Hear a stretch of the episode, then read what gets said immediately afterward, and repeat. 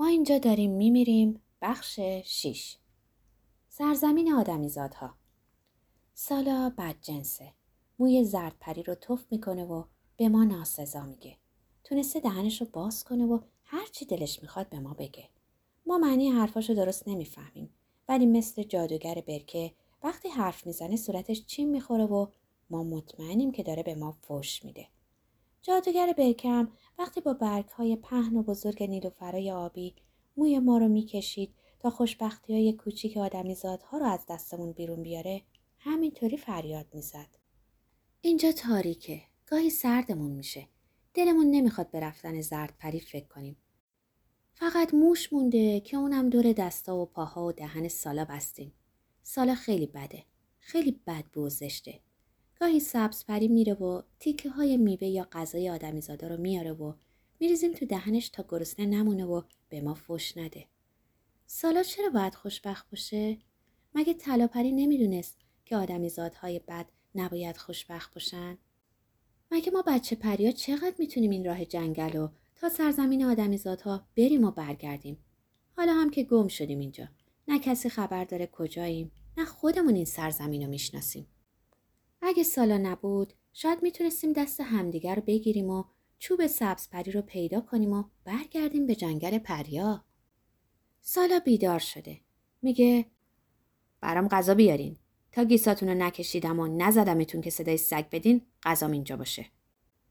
ما فقط میدونیم غذا چیه. وقتی شب شد، سبزپری از غار بیرون رفت و نصیب بود بره زیر پای اون آدمیزادی که پیرتره. آدمیزاد هر شب میاد پشت پنجره و به گمونمون با ستاره ها حرف میزنه. ستاره‌ای که اون دوستش داره تورانه. ما چنین ستاره‌ای رو نمیشناسیم، ولی لابد هست. مگه میشه ستاره‌ای نباشه و آدمیزادی بیاد با اون حرف بزنه؟ سالا شاید آدمیزاد نباشه، چون به اونا هم فوش میده. از چین صورتش فهمیدیم. سالا هیچ کس رو دوست نداره. فقط میخواد برگرده به سرزمین ادارش. میگه الان همکاراش دارن اضافه کاری ها رو هاپولی میکنن. ما نمیدونیم هاپولی یعنی چی. شاید هاپولی همون چیزی باشه که خوشبختی سالاست. چرا طلاپری به ما گفت که برای سالا خوشبختی ببریم؟ اون که نیازی به خوشبختی نداره. مثل این میمونه که جادوگر برکه خوشبخت بشه. ما بچه پریا از خیلی چیزا سر در نمیاریم، ولی از سرزمین آشپزخونه خوشمون میاد. اونجا که بهش میگن اجاق، گرم و عجیبه. اون آدمیزاد که اسمش پریه خیلی چای دوست داره. وقتی میره کنار پنجره، چیز شبیه جام دستش میگیره که از توی اون بخار بلند میشه. پری آدمیزادا شبیه ما نیست، ولی اگه زردپری پیشمون بود، ازش میپرسیدیم میشه کمی خوشبختی برای این آدمیزاد بیاریم؟ به گمونمون همون چیزی که توی جام بخار میکنه اسمش چاییه. شبی که زردپری برای همیشه گم شد، سردمون بود. سالا تکون میخورد و با ابروها و چشماش به غم ما میخندید. خودمون میفهمیدیم که اون خوشحاله.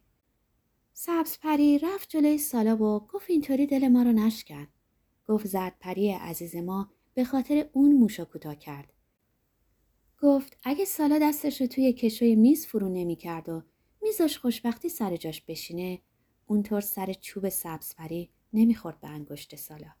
اون وقت سالا کوچیک نمیشد و نمیافتاد توی کشو. گفت اگه همون موقع عاقل بودی و به سبزپری حمله نمی‌کرد، حالا چوب سبزپری توی دستش بود. با همونم میتونست سالا رو به اندازه اولش برگردونه و حالا سرگردون و گم و منگ نبودیم و سر از این سرزمین آشپزخونه در نمی آوردیم. سبزپری وقتی اینا رو گفت گریه کرد. ما قصه میخوریم.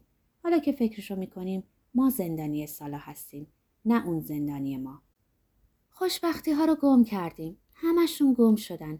دستمون خالیه. دیگه هیچ نوری توی دستمون نیست. شدیم شبیه سنجابای خاکستری جنگل که مراقب بلوط‌ها هستن. از صبح تا شب همینجور ایستادیم و نمیدونیم باید کجا بریم، چی کار کنیم. کاش ستاره ها رو میدیدیم. اگه پری های بزرگی میبودیم میتونستیم راه رو پیدا کنیم. شاید از ستاره گوهر کمک میگرفتیم.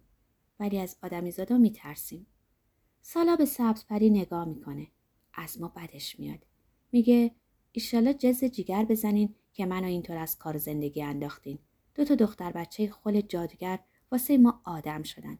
اگه دستم باز بود، انقدر گیساتونو میکشیدم که برد یادتون بیاد. او تو چته زرزر میکنی؟ به گمونمون زرزر یعنی گریه کردن. سالا نمیدونه که دل بچه پریها نازکه. خیلی نازکتر از آدمیزادا. اون فکر میکنه ما دروغ میگیم. نمیدونه اگه کسی هم میتونست کاری کنه همون زرد پری بود که به خاطر اون برای همیشه گم شد. سبز پری خیلی آروم رفته در سرزمین آشپزخونه. حالا دیگه مطمئنیم که آدمیزادا ما رو نمیبینن. پری همیشه با خودش حرف میزنه. شاید هم با کسی حرف میزنه که توی اون چیز سیاهه. فکر میکنیم اسم اون آدمیزاد گوشی باشه. چون همش ساکت میشه و میگه یه دقیقه گوشی. وقتی پری پای اجاقه برای چند وقت سالا غذا داریم. یه عالم خورده غذا روی زمین میریزه. سبز پری هم همون وقتا تند میره و برای سالا غذا میاره. یه بار سالا عصبانی شد و داد زد مردشوی ریخته تا ببرن. کله سبز بدبخت. آخه کی ماکارونی خام میخوره؟ برو گوشتشو بیار. ما از صدای سالا میترسیم ولی اون چیزی رو که اسمش برنج و سفید و نرمه خوب میخوره. بعدم دهنشو یه عالم باز میکنه و صدای زشتی از ته دهنش میده بیرون. ما گوشامونو میگیریم. وقتی آدمیزادا میخوابن سالا هم خوابه. اون وقت ما همدیگر رو بغل میکنیم و دنبال نور میگردیم تا دستامون دوباره روشن بشن. اما هیچ فایده ای نداره. زردپری گفته که باید امیدمون رو حفظ کنیم. ما امیدواریم چوب سبزپری پیدا شه. از وقتی چوب اون گم شد من و زردپری هم دست خالی شدیم. نمیدونم چرا چوبای ما هم غیب شدن. هرچند چوبای ما به درد سالا نمیخوردن. خوشبختی سالا در دستای سبزپری بود. کاری نمیشه کرد. آدمیزادا خیلی عجیبن. جادوگراشون هم مثل پریاشون هستن. حتی همین سالا هم شبیه جادوگر برکه نیست. یعنی هست. ولی وقتی سبزپری خیلی گریه کرد ساکت شد و گفت خب دیگه آبغوره بسته بچه جون. بیا از جیبم کلینکس بردار دماغتو پاک کن. حالا یه غلطی کردی. با زرزر که چیزی درست نمیشه. ما درست نفهمیدیم سالا چی گفت. اون مدام حرف میزنه ولی ما زیاد با اون حرف نمیزنیم.